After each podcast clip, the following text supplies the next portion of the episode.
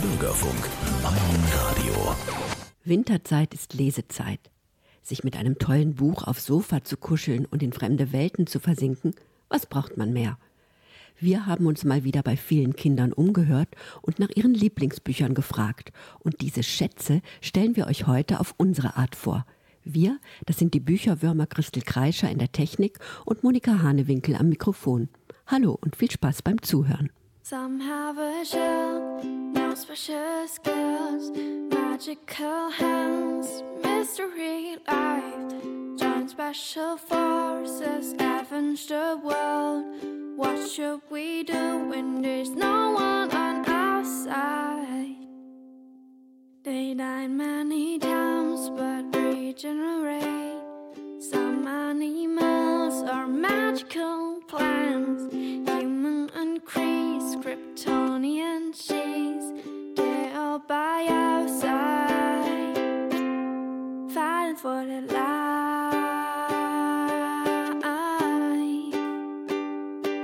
There's nothing to say, nothing to do.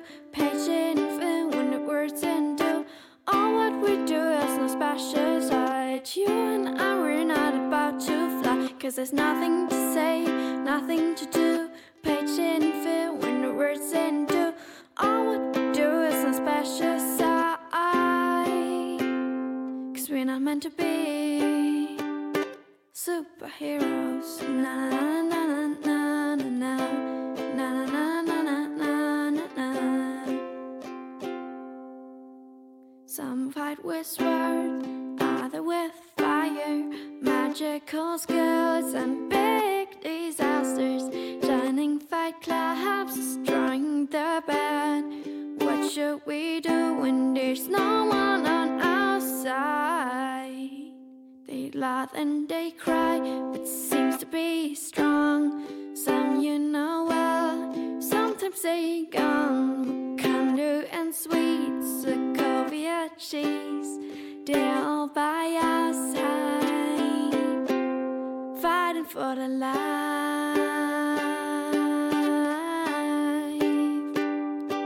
There's nothing to say, nothing to do. Patient and fear when the words and do. All what we do is a special side. You and I, we're not about to fly. Cause there's nothing to say, nothing to do. Patient and fear when the words and do. All what we do is a special side. Cause there's nothing to say, nothing to do. Patient fear when the words and do. All what we do is the special side. You and I, we're not about to fly. Cause there's nothing to say, nothing to do. Patient fear when the words and do. All what we do is the special side. Cause we're not meant to be superheroes. Na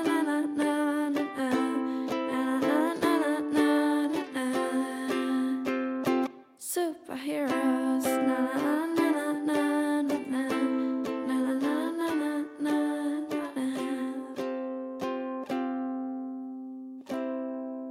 die Cellistin Vivienne West mit ihrer einjährigen Tochter über den Ärmelkanal fährt, kentert das Schiff und es gibt nur zwei Überlebende. Das Baby Sophie, das in einem Cellokasten hilflos über die Wellen treibt, und den seltsamen Wissenschaftler Charles. Charles fischt das Baby aus dem Meer, nimmt es mit zu sich nach Hause und kümmert sich liebevoll um sein Cellokind. Als Sophie 13 Jahre alt ist, fasst sie einen Entschluss. Sie glaubt nicht, dass ihre Mutter damals wirklich ertrunken ist und möchte sie suchen. Ihre einzige Spur ist ein Adressaufkleber in ihrem Cellokasten. Man fand das Baby am Morgen seines ersten Geburtstags. Es trieb in einem Cellokasten mitten im Ärmelkanal. Es war schon eine gute Meile vom Schiff fortgetrieben worden und wurde deshalb zuletzt gerettet. Ein anderer Überlebender hatte es aus dem Wasser gefischt. Sophie war auf einer Schiffsreise zusammen mit der Mutter und wegen eines starken Unwetters ist das Schiff gekentert und viele konnten halt nicht überleben und Charles hat sie halt gefunden und seitdem sorgt er halt für Sophie und ist halt ein Elternersatz. Der alleinlebende Charles hat zwar keine Erfahrung mit Kindern, aber er liebt Sophie vom ersten Augenblick an. Charles setzt Sophie nicht so viele Verbote oder sagt auch nicht so oft, wie sie sich zu verhalten hat. Deswegen haben die auch so eine gute Verbindung und Sophie kann auch auf jeden Fall gut mit Charles über viele Dinge reden. Zum Beispiel über ihre verschollene Mutter. Sophie ist fest davon überzeugt, dass ihre Mutter noch lebt und sie hat ein genaues Bild von ihr vor Augen. Aber niemand will ihr glauben. Meine Mutter trug Hosen, das weiß ich genau. Sie hat darin getanzt, während sie Cello spielte. Vollkommen ausgeschlossen, Sophie, erwiderte Miss Elliot. Das bildest du dir alles nur ein, Liebes. Du Vogelscheuche mit Schweineaugen, flüsterte Sophie. Ich bilde mir gar nichts ein. Ich kann mich erinnern. Die Erinnerungen an ihre Mutter und der alte Cellokasten sind Sophies größter Schatz. Weil es das Einzige ist, was sie noch von ihr besitzt. Und in dem Cellokasten war ein Zettel drin mit einer Adresse. Die Adresse ist von einem Musikgeschäft in Paris. Obwohl Charles und Sophie nach Paris reisen und der Cellobauer im Musikgeschäft sich sogar an ihre Mutter erinnert, bringt diese Spur kein Ergebnis. Deswegen ist es schwierig für sie, die Mutter zu finden, bis sie einen Jungen namens Matteo kennenlernt. Matteo ist kein normaler Junge, er lebt auf den Dächern, das heißt, er hat kein Zuhause und weil es in Paris verboten ist, obdachlos zu sein, lebt er nicht auf der Straße, sondern auf den Dächern. Ich kann dir helfen, sagte Matteo. Ich belausche den ganzen Tag Leute. Von einem Dach aus kannst du nichts hören, sagte Sophie. Doch kann ich. Dort, wo ich wohne, kann ich die halbe Stadt hören. Ich höre jede Musik und alle Pferde von Paris und bekomme auch alle Verbrechen mit. Sophie erstarrte. Du kannst jede Musik hören? Hörst du auch Cellos? Matteo hat drei Freunde namens Safi, Anastasia und Gerard. Safi und Anastasia leben in Bäumen, deswegen kennen sie Paris wie die eigene Hosentasche und Gerard kann sehr gut lauschen. Sophie spielt ihm das Lied vor, das sie zuletzt von ihrer Mutter auf dem Cello gehört hat. Und Gerard findet heraus, dass dieses Lied manchmal aus einem Fenster im Bahnhofsviertel erklingt. Doch die Dächer dort sind für Matteo und seine Freunde Feindesland. Da herrschen die Guerriers, eine brutale Jugendbande. Kann Sophie es wagen, denen auch allein entgegenzutreten? Ich habe jetzt nicht mit so einem Ende gerechnet und deswegen fand ich das umso spannender und ich fand auch total toll, wie offen die Freunde mit Sophie umgegangen sind. Am fesselndsten fand Eda aber das Leben auf den Dächern. Ich persönlich kann mir das nicht vorstellen, auf Dächern zu leben, doch das wurde einem sehr genau beschrieben, wie, was man isst und wie man im Winter zurechtkommt und dann schien es mir schon fast möglich und das war auch, finde ich, ein spannender Einblick, wie Kinder leben, die nicht ein Haus besitzen, eine Familie besitzen und nicht immer alles so schön haben. Das Buch ist aufregend, originell und sehr geheimnisvoll. Catherine Rundle hat es für Kinder ab 11 geschrieben und es kostet 7,99 Euro. Es ist bei Carlsen erschienen.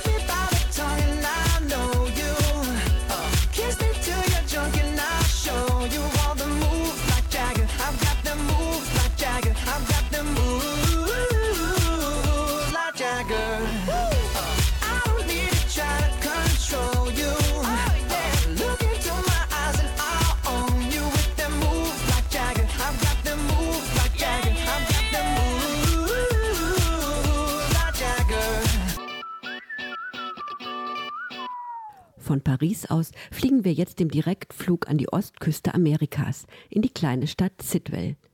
Dort ist nichts, so wie es auf den ersten Blick erscheint. Und deshalb macht es auch gar keinen Sinn, dass ich euch was davon erzähle. Zum Beispiel über die geheimnisvollen Graffiti und die fast ausgestorbenen Käuzchen im Wald, über den Fluch der Hexe oder die Steinkreise im Garten. Besser ist, ihr lest das Buch selbst, so wie Merle aus Mörs, die euch das Buch jetzt vorstellt. Der Schauplatz. Der Schauplatz des Buches ist Sidwell, eine kleine verschlafene Stadt an der Ostküste Amerikas. Dort ist nicht viel los und eigentlich passiert dort auch nicht viel, aber im Laufe der Geschichte merkt man, wie viele Geheimnisse die Stadt eigentlich doch birgt. Die Geheimnisse gehen alle von einer etwas sonderbaren Familie aus, die am Rande der Stadt auf einer Apfelplantage lebt. Die Hauptpersonen. Die Hauptpersonen sind Trick und ihr Bruder James. Also Trick heißt eigentlich Theresa Jane. Sie ist etwas zu groß für ihr Alter und sehr zurückhaltend und verschlossen, da sie ein großes Familiengeheimnis beschützen muss. Trick ist zwölf und hat einen 17-jährigen Bruder. James ist lustig, klug und sportlich, aber diese ganzen Eigenschaften kann er nicht so richtig nutzen, da er zwei Flügel hat und daher sein ganzes Leben lang auf dem Dachboden wohnt und sich nicht der Öffentlichkeit zeigen kann. Er geht auch nicht zur Schule und wird zu Hause unterrichtet. Obwohl es seine Mutter verboten hat, macht er oft nächtliche Ausflüge und fliegt über die Wälder, um Kreuze zu beobachten. Manchmal nimmt er dabei auch seine Schwester mit. Beim ersten Mal klammerte ich mich an ihn und schloss die Augen. Ich musste mich zusammenreißen, um nicht laut aufzuschreien, als er sich zum sternenklaren Himmel aufschwang. Doch als ich dann die Augen öffnete, verstand ich, welches Geheimnis mein Bruder in seinem Herzen trug. Das Wunder, durch Wolken zu fliegen, in den Lüften das Labyrinth des Waldes zu erkunden, Sterne zu zählen in lichtflirrenden Nächten. Die Geschichte. Alles beginnt damit, dass vor vielen Jahren eine Hexe einen Fluch über die Familie gelegt hat. Daher haben jetzt alle männlichen Mitglieder der Familie fauler Flügel. Natürlich ist es sehr schwer, mit einem geflügelten Bruder zu leben. Doch der hat damit eigentlich keine Probleme, bis eine neue Familie nebenan einzieht. Die Familie hat zwei Kinder, beides sind Mädchen. Julia ist zwölf und damit genauso alt wie Trick und Agathe ist 16. Julia ist sehr nett und möchte unbedingt Tricks Freundin sein und lässt sich auch nicht abwimmeln, obwohl Trick alles versucht. Und Agathe ist etwas sonderbar. Sie trägt immer nur schwarze Sachen, die allerdings selber designt und genäht sind.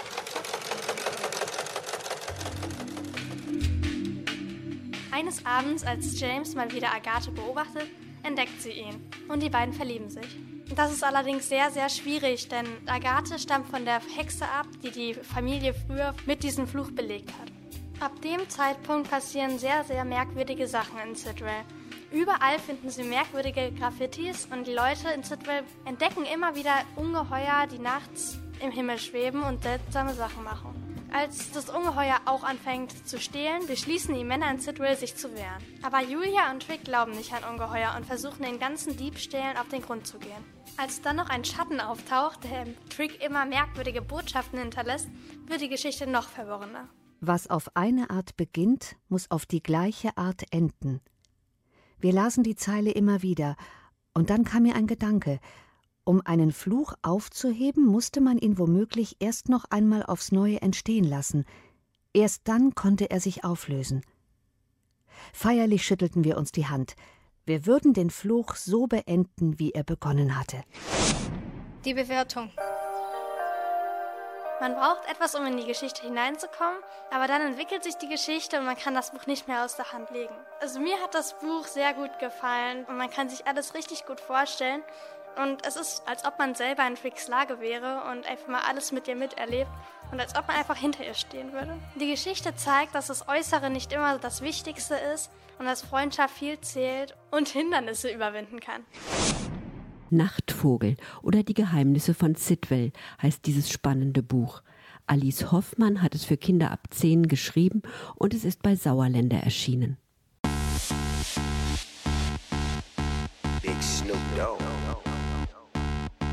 Can you be my doctor? Can you fix me up? Can you wipe me down? So I can, I can make you give it up, give it up till you say my name like a jersey, jersey. Shutting down the game, be my head coach so you can, you can, and never take me out till you can taste the wind. Do it again and again till you say. Just wanna make you sweat. I wanna make you sweat. I just wanna make you sweat. I wanna make you sweat. Sweat. I just wanna make you sweat. I wanna make you sweat.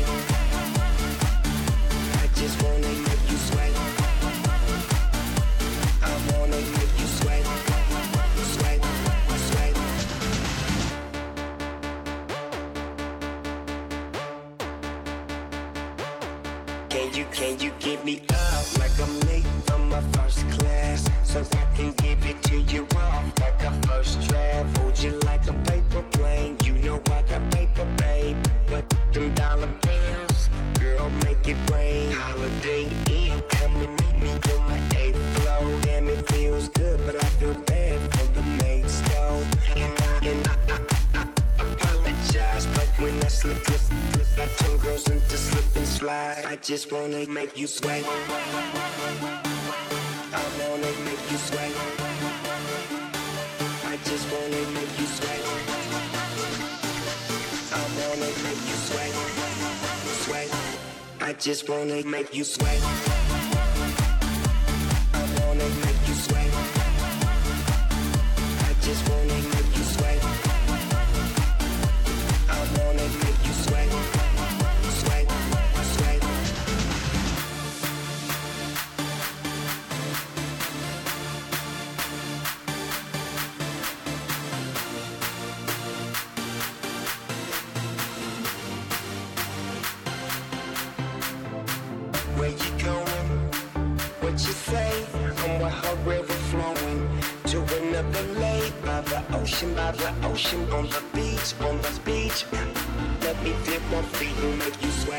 Just wanna make you sweat. I wanna make you sweat. I just wanna make you sweat. I wanna make you sweat. Sweat. I just wanna make you sweat.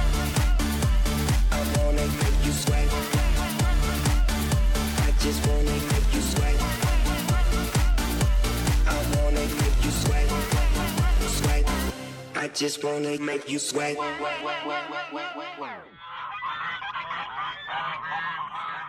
Um besondere Vögel, nämlich Gänsevögel, geht es auch bei unserem nächsten Buch. Es beginnt damit, dass die achtjährige Clara sich fürchterlich über ihren Papa aufregt. Der ist verrückt geworden, glaubt sie. Seit Stunden sitzt er vornübergebeugt auf einem alten Schemel im Schuppen, spricht kein Wort und bewegt sich nicht. Was machst du da? fragte Clara. Hast du Bauchweh? Keine Antwort. Ob du Bauchweh hast? brüllte Clara. Endlich hob Papa den Kopf. Nein, ein Ei. Es war Jettes Ei, ihr allerletztes. Jette war die Gans, die bei Clara und Papa auf dem alten Bauernhof lebte. Doch nun war sie weg, nachdem sie laut schimpfend fünf Eier gelegt hatte. Und sie hat vier Eier zerstrampelt und eins ist übrig geblieben. Und dann hat der Vater das gefunden und hat das in seine Jacke getan und aufgewärmt. Natürlich konnte Claras Papa nicht ewig im Schuppen sitzen bleiben. Deshalb legte er das Ei am Abend vorsichtig in einen Glaskasten. Dann richtete er die große eiserne Wärmelampe darauf und schickte Clara ins Bett. Natürlich machte Clara kein Auge zu. Sie war ja so aufgeregt. Was, wenn das Küken heute Nacht aus dem Ei schlüpfen wollte und niemand wäre bei ihm? Auf Zehenspitzen schlich Clara zurück zum Schuppen. Und dann hat sie das Ei angeguckt und dann hat sich das bewegt, hin und her geschaukelt. Und dann hat sie die ganze Zeit mit dem Ei gesprochen, dass er das mit dem Schnabel aufpicken soll, weil die so ähm, einen Zahn vorne haben. Die Küken, wenn die schlüpfen. Und dann ist das Küken geschlüpft. Das Ei lag in zwei zerfransten Hälften. Neben dem Ei lag ein gelbes Häufchen. Clara schluckte. Nicht tot sein, bitte, flüsterte sie. Bitte leben. Für mich. Das gelbe Häufchen war aufgestanden. Es versuchte sich zu schütteln und schwankte auf seinen großen Füßen. Dann tapste es ungeschickt auf sie zu. Und als das Küken geschlüpft ist, hat die Clara gesagt, heute ist Montag und deswegen nenne ich dich auch Montag. Clara steckte das piepsende gelbe Federknäuel in die Tasche ihres Pullovers und rannte in die Küche. Sie nahm zwei tiefe Teller, füllte in den einen Kükenmehl und in den anderen Wasser. Montag trippelte zwei Wackelschrittchen darauf zu und blieb dann stehen. Los, du musst fressen. Guck mal, so. Clara legte sich der Länge lang auf den Fußboden, drückte ihren Mund mit zwei Fingern zu einem Vogelschnabel zusammen und nahm etwas von dem Mehl. Oh, wie ekelhaft das war und so trocken. Mm, wunderbar. Clara schmatzte tüchtig. So, und jetzt Wasser. Schlupp, schlupp, schlupp, schlupp. Hörst du das? Jetzt du, probier mal. Clara hat gemerkt, dass Montag ihre Gedanken und die Sprache verstehen konnte. Dann sind die rausgegangen, die wollten in den See gehen, weil die Clara wollte dem Montag Schwimmen beibringen. Clara brachte Montag nicht nur das Schwimmen, sondern auch das Laufen bei. Und bald wusste Montag auf dem ganzen Bauernhof Bescheid. Clara erklärte Montag alles, was sie selber wusste. Und Montag lernte sehr schnell. Claras Papa ließ dann auch Montag mit in der Wohnung wohnen. Und das war aber nicht so gut, weil Montag ein Häufchen ins Waschbecken gelegt hat. Und der hat die ganze Zeit in den Spiegel geguckt und sich bewundert, weil die jeden Tag größer geworden ist, weil er, er fand das ganz toll. Montag war ein toller Begleiter, doch er kostete Clara auch viel Zeit. Sie hatte jetzt einfach zu viele Dinge zu erledigen und eines Tages in all ihrer Hektik vergaß sie ihren Freund doch tatsächlich. Clara hat den ganzen Tag keine Zeit, weil ihre Freundin mit ihr spielen muss. Dann muss sie Hausaufgaben machen. Dann muss sie schlafen. Und dann plötzlich hörte sie ein Kläffen, den Fuchs. Und dann rannte sie nach unten. Montag, Montag! Clara sauste die Treppe hinunter und durch die Küche, dann weiter über den Hinterhof zu Montags Schlafstall. Wenn du Montag was getan hast, Fuchs, dann zieh ich dir das Fell über die Ohren, keuchte sie. Sie geht in den Garten, sie sieht ihn nicht. Dann denkt sie, was Papa gesagt hat. Füchse stinken. Und dann hat sie mit ihrer Nase gerochen und hat den Fuchs immer noch nicht gefunden. Dann ist sie in den Schuppen gegangen, wo Montag schläft. Und dann hat er gesagt, du kommst aber spät. Dann hat sie so ein Rascheln gehört und so ein Plumpsen. Dann ist sie ganz schnell mit Montag weggerannt. Montag und Clara, die beiden erleben natürlich noch viel mehr Abenteuer zusammen. Zum Beispiel als Montag fast den Postboten Peter gebissen hat oder wie er Fräulein Afke, Claras Lehrerin, vertreiben wollte, weil die in Claras Papa verliebt ist oder Nein, das verrate ich jetzt mal lieber nicht, denn selber lesen ist ja viel spannender. Das Buch heißt Montag hat Flügel. Martha Hesen hat es für Kinder ab acht Jahren geschrieben und Keste Böhr hat wunderbare Bilder dazu gemalt. Die fröhliche Gänsegeschichte ist im Sauerländer Verlag erschienen.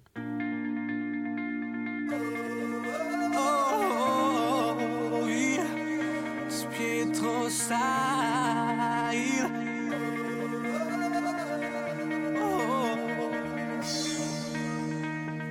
Say my name, say it loud, say it just to me.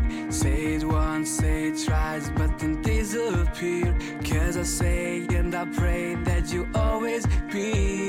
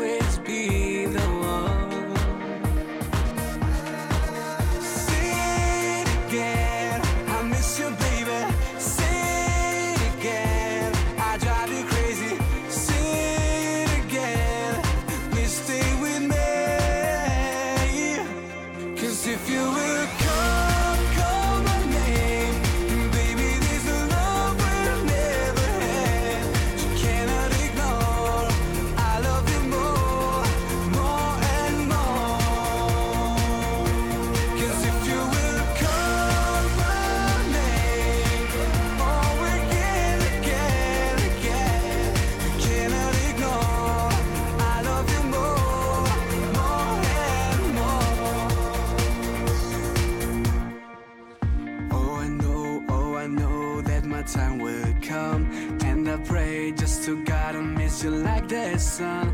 Cause I know just for sure that you always be the one. It's my time, it's the place where I wanna go. Take this chance for romance, so I know.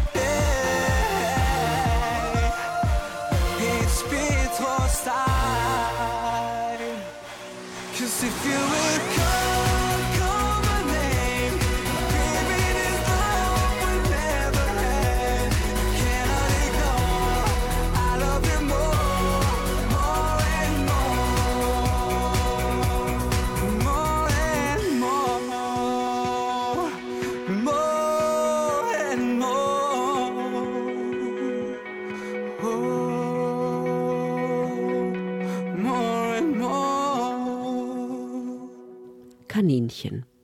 Hm, was fällt mir dazu ein? Kuschelig, ruhig, weiches Fell, schnuppern an allem rum, können hoppeln und springen einem zwischen den Füßen rum. Aber sonst nicht so richtig spannende Tiere. Unser nächster Buchtipp beweist aber vielleicht das Gegenteil. Das Buch heißt nämlich Gefährliche Kaninchen. Aber die, die auf dem Titelbild rumhoppeln, sehen eher harmlos und verschüchtert aus. Von manchen sieht man sogar nur die langen Ohren aus Erdlöchern auf einer grünen Wiese rausgucken. Der Junge und das Mädchen dagegen, die ihre Köpfe aus zwei anderen Erdlöchern stecken und die Kaninchen beobachten, die könnten vielleicht gefährlich sein. Max läuft am Bach entlang und denkt angestrengt nach. Seine Mutter will, dass er mehr Forscherdrang entwickelt. Aber was soll er bloß erforschen? Tiere sind gut. Hm, aber welche? Vielleicht fängt er erst mal klein an, mit einem Kaninchen. Kaninchen können sehr gefährlich sein. Doch die Kaninchen, die gerade vor ihm an der Böschung herumhoppeln, sind einfach nur dumm. Ihr seid nicht spannend, ruft er den Kaninchen im Gebüsch zu, die vielleicht da sind, vielleicht aber auch nicht. Ihr seid aber auch so gar nicht spannend. Es ist völlig egal, ob es euch gibt. Warum sagst du das? antwortet eine Stimme, und Max macht vor Schreck einen Sprung rückwärts. Sein Herz hämmert von innen gegen seine Brust. Wer ist nicht spannend? Wiederholt das Mädchen, das auf dem schmalen Pfad vor ihm steht. Das geht dich nichts an, erwidert Max. Klar tut es das, sagt das Mädchen. Du bist schließlich auf meinem Grundstück. Das Mädchen heißt Leonie und hat sich hier am Fluss eine Höhle gebaut. Dort versteckt sie sich, wenn sie in Ruhe lesen will. Zu Hause geht das nicht, denn sie lebt mit ihren Eltern, vier Brüdern und einer Schwester in einem winzigen Haus. Da ist nur Remi Demi. Und das wird Leonie oft zu viel. Max kann das gar nicht verstehen. Sein Zuhause ist riesengroß, totenstill und leer. Denn seine Eltern sind Wissenschaftler und vergraben sich immer nur in ihren Büchern. Ich bin unsichtbar, sagt Max. Es rutscht ihm raus, ohne dass er etwas dagegen hätte tun können. Ich meine, ich habe keine Geschwister, verbessert er sich hastig. Toll, sagt Leonie und sieht so aus, als meinte sie das todernst. Ja, meine Eltern sind schon älter, sie arbeiten in der Uni. Jetzt fühlt Max sich unbehaglich, als hätte er seine Eltern verraten oder so. Vielleicht sollten wir tauschen, sagt Max, um das Gefühl zu vertreiben und was Lustiges zu sagen. Du könntest bei mir leben und den ganzen Tag lesen, und ich spiele mit deinen Brüdern Fang und Gameboy. Der Wald am Fluss hält den Atem an. Der Geruch von gefährlichen Kaninchen liegt in der Luft. Abgemacht, sagt Leonie. Ich nehme deine Familie und du bekommst meine. Der Plan funktioniert besser als gedacht. Max und Leonie nisten sich so geschickt in ihren neuen Familien ein, dass ihre Eltern nach einiger Zeit gar nicht mehr bemerken, dass sie nicht ihr eigenes, sondern ein fremdes Kind im Haus haben. Doch dann fällt Max und Leonie auf, dass etwas ganz und gar nicht stimmt. Sie verabreden sich am Fluss in ihrer Höhle. Deine Eltern wollen sich trennen. Ich hab's gehört, schluchzt Leonie. Dein Vater schläft schon in seinem eigenen Zimmer. Es wird mucksmäuschenstill. Nur ein paar nichtsahnende Vögel zwitschern noch. Die Kaninchen lauern gefährlich in der Nähe. Das ist doch Quatsch, sagt Max. Nein, am Samstag wollen sie es dir sagen. Max schluckt schwer. Das Wasser gurgelt hämisch an der Höhle vorbei. Eure Nachbarn, flüstert Max, führen auch was im Schilde. Sie klauen eure Zeitungen und wollen sich beim Bürgermeister über euch beschweren. Ich habe gesehen, dass sie ein Papier unterschrieben haben. Und dein Vater war furchtbar wütend deswegen. Leonie starrt ihn an. Das sagst du nur so. Du willst nur was Gemeines sagen und dich rächen, weil deine Eltern sich scheiden lassen. Max und Leonie sind wütend, aber nicht aufeinander, sondern auf ihre Eltern. Die machen alles kaputt. Doch das wollen Max und Leonie nicht zulassen. Irgendwie müssen sie die Situation doch retten können. Leonie fällt ein, dass ihre Mutter früher einmal Sozialpädagogik studiert und Paare beraten hat, die sich trennen wollten. Max starrt Leonie an. Und? Kann sie das immer noch? Leonie wiegt ihren Kopf hin und her. Versuchen könnte man es. Und mein Vater, sagt Max aufgeregt, ist Rechtswissenschaftler. Das ist nicht so wirklich Anwalt, aber etwas in der Art. Der könnte euch helfen mit den Nachbarn und den Zeitungen. Die beiden sehen sich an. Hoffnung keimt auf. Wir müssen eins unserer Elternteile tauschen, sagt Max. Ach du liebe Güte, das wird ja immer besser. Familien tauschen, Eltern tauschen. Ich bin ja gespannt, was den beiden sonst noch so alles einfällt. Und dann lauern da ja noch immer die gefährlichen Kaninchen auf ihren Einsatz. Wer jetzt neugierig geworden ist, sollte die ungewöhnliche Geschichte unbedingt selber lesen. Das Buch heißt Gefährliche Kaninchen und geschrieben hat es Kirsten John. Es ist für Kinder ab zehn Jahren geeignet und im Arena Verlag erschienen.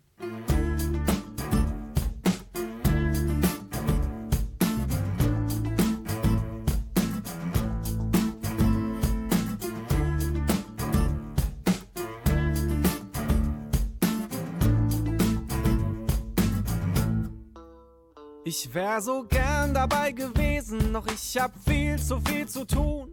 Lass uns später weiterreden. Da draußen brauchen sie mich jetzt. Die Situation wird unterschätzt. Und vielleicht hängt unser Leben davon ab. Ich weiß, es ist dir ernst, du kannst mich hier grad nicht entbehren. Doch keine Angst, ich bleib nicht allzu lange fern. Muss nur noch kurz die Welt retten. Danach flieg ich zu dir. Noch 148 Mails checken. Wer weiß, was mir dann noch passiert, denn es passiert so viel. Muss nur noch kurz die Welt retten. Und gleich danach bin ich wieder bei dir. Irgendwie bin ich spät dran, fang schon mal mit dem Essen an. Ich stoß dann später dazu.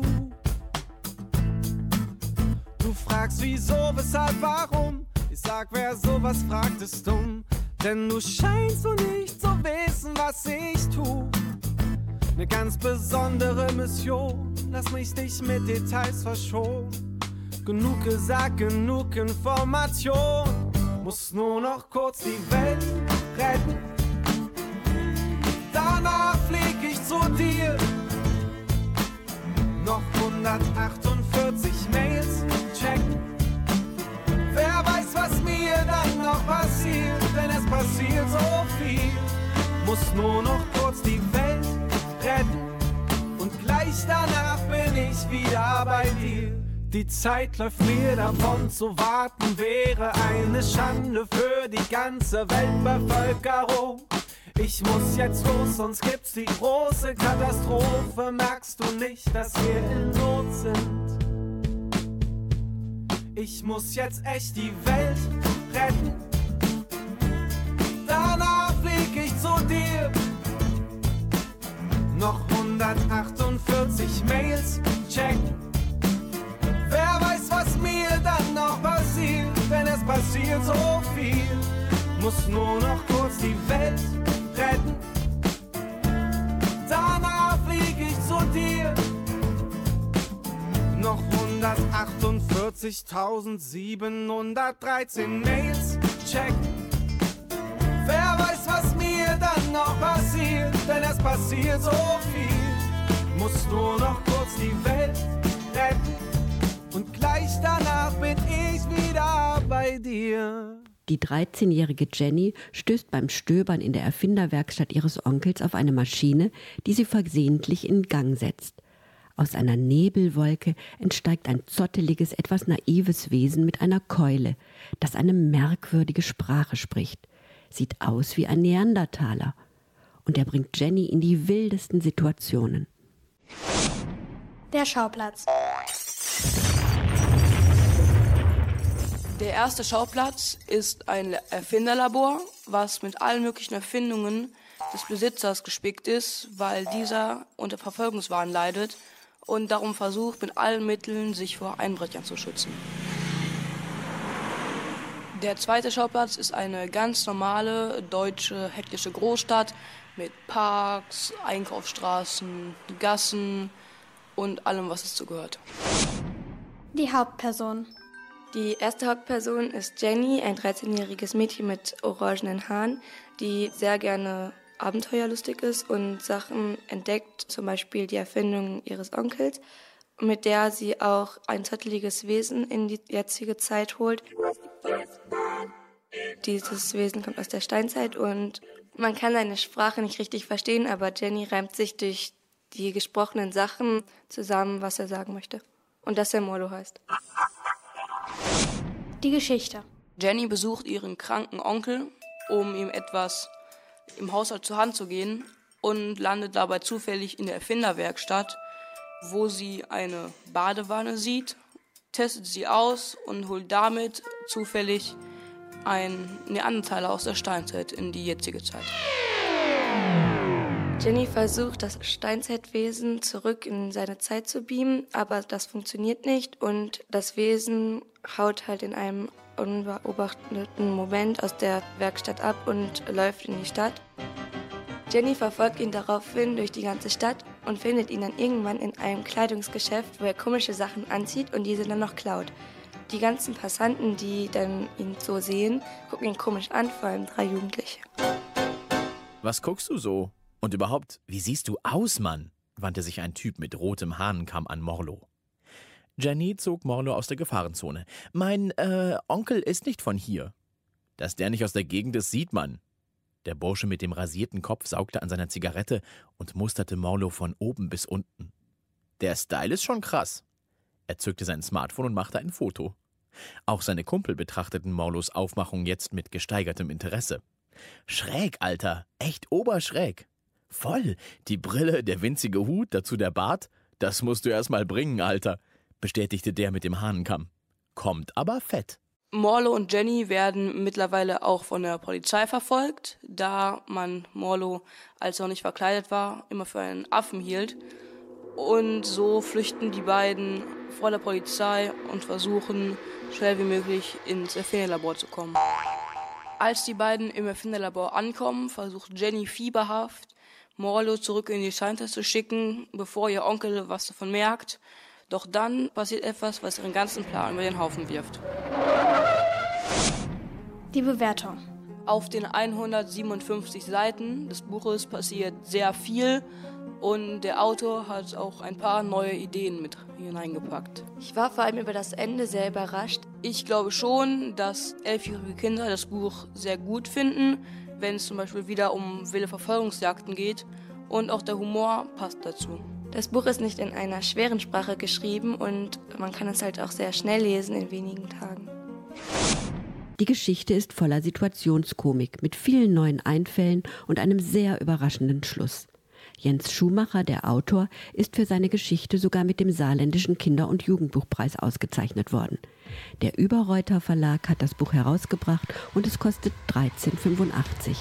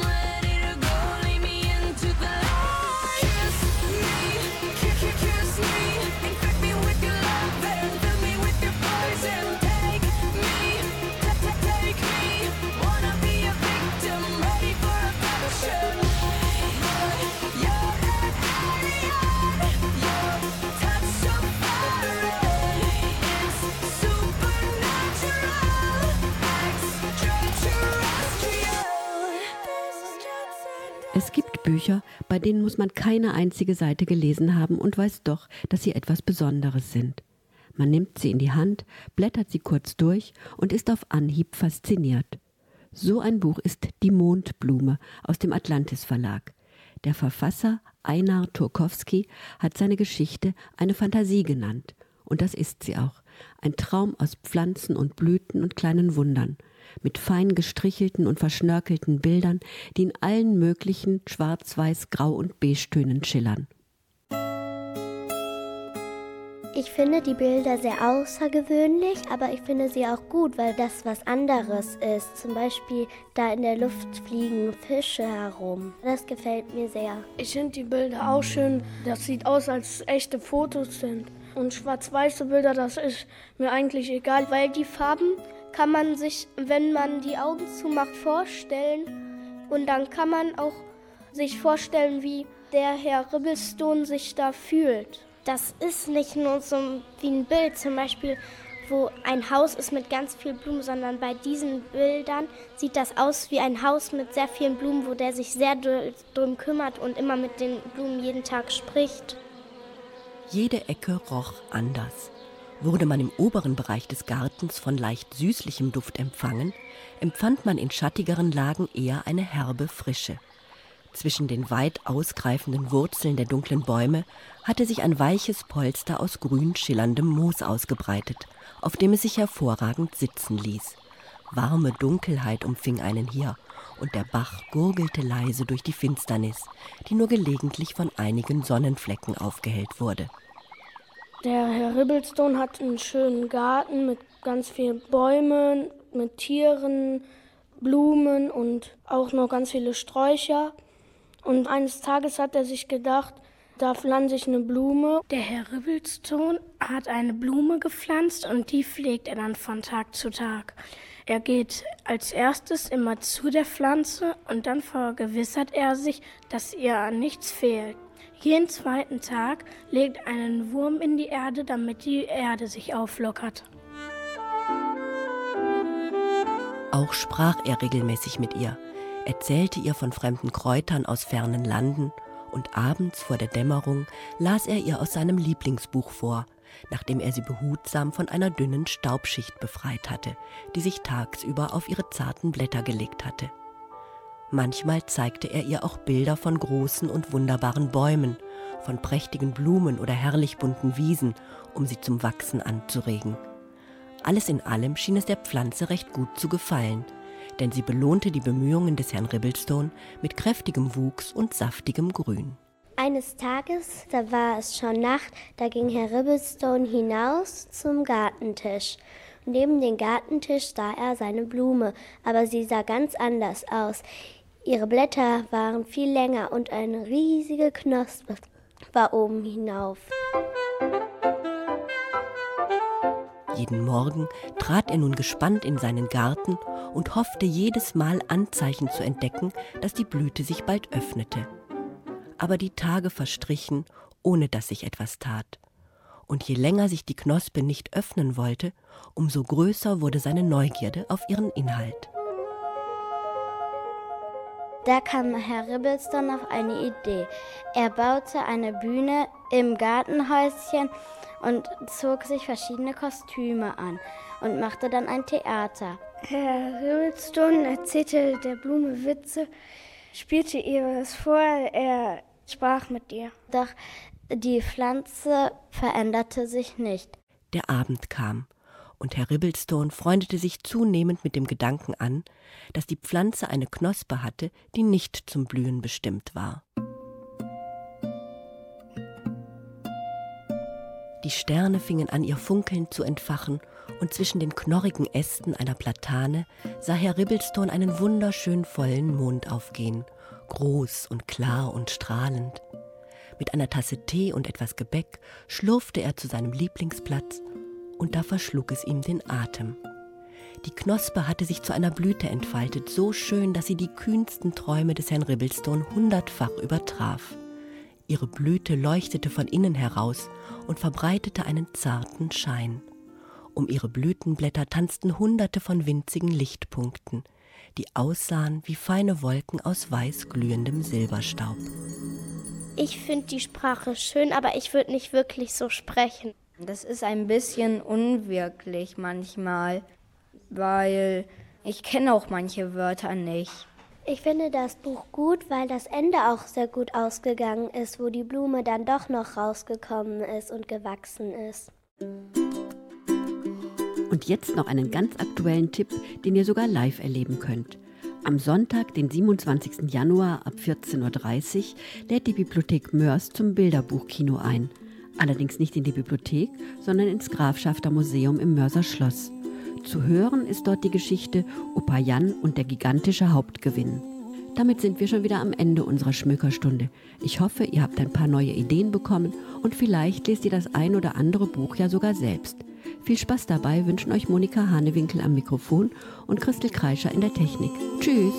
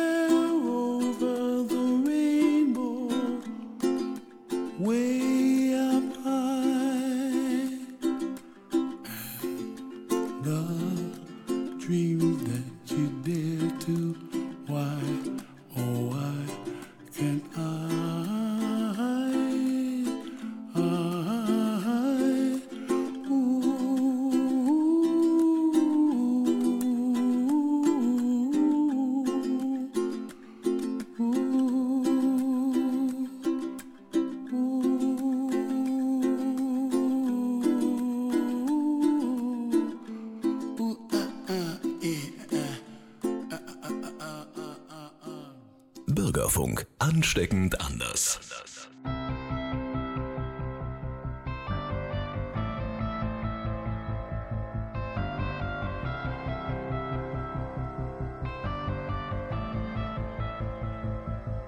Now this is not the time or the place for broken hearted.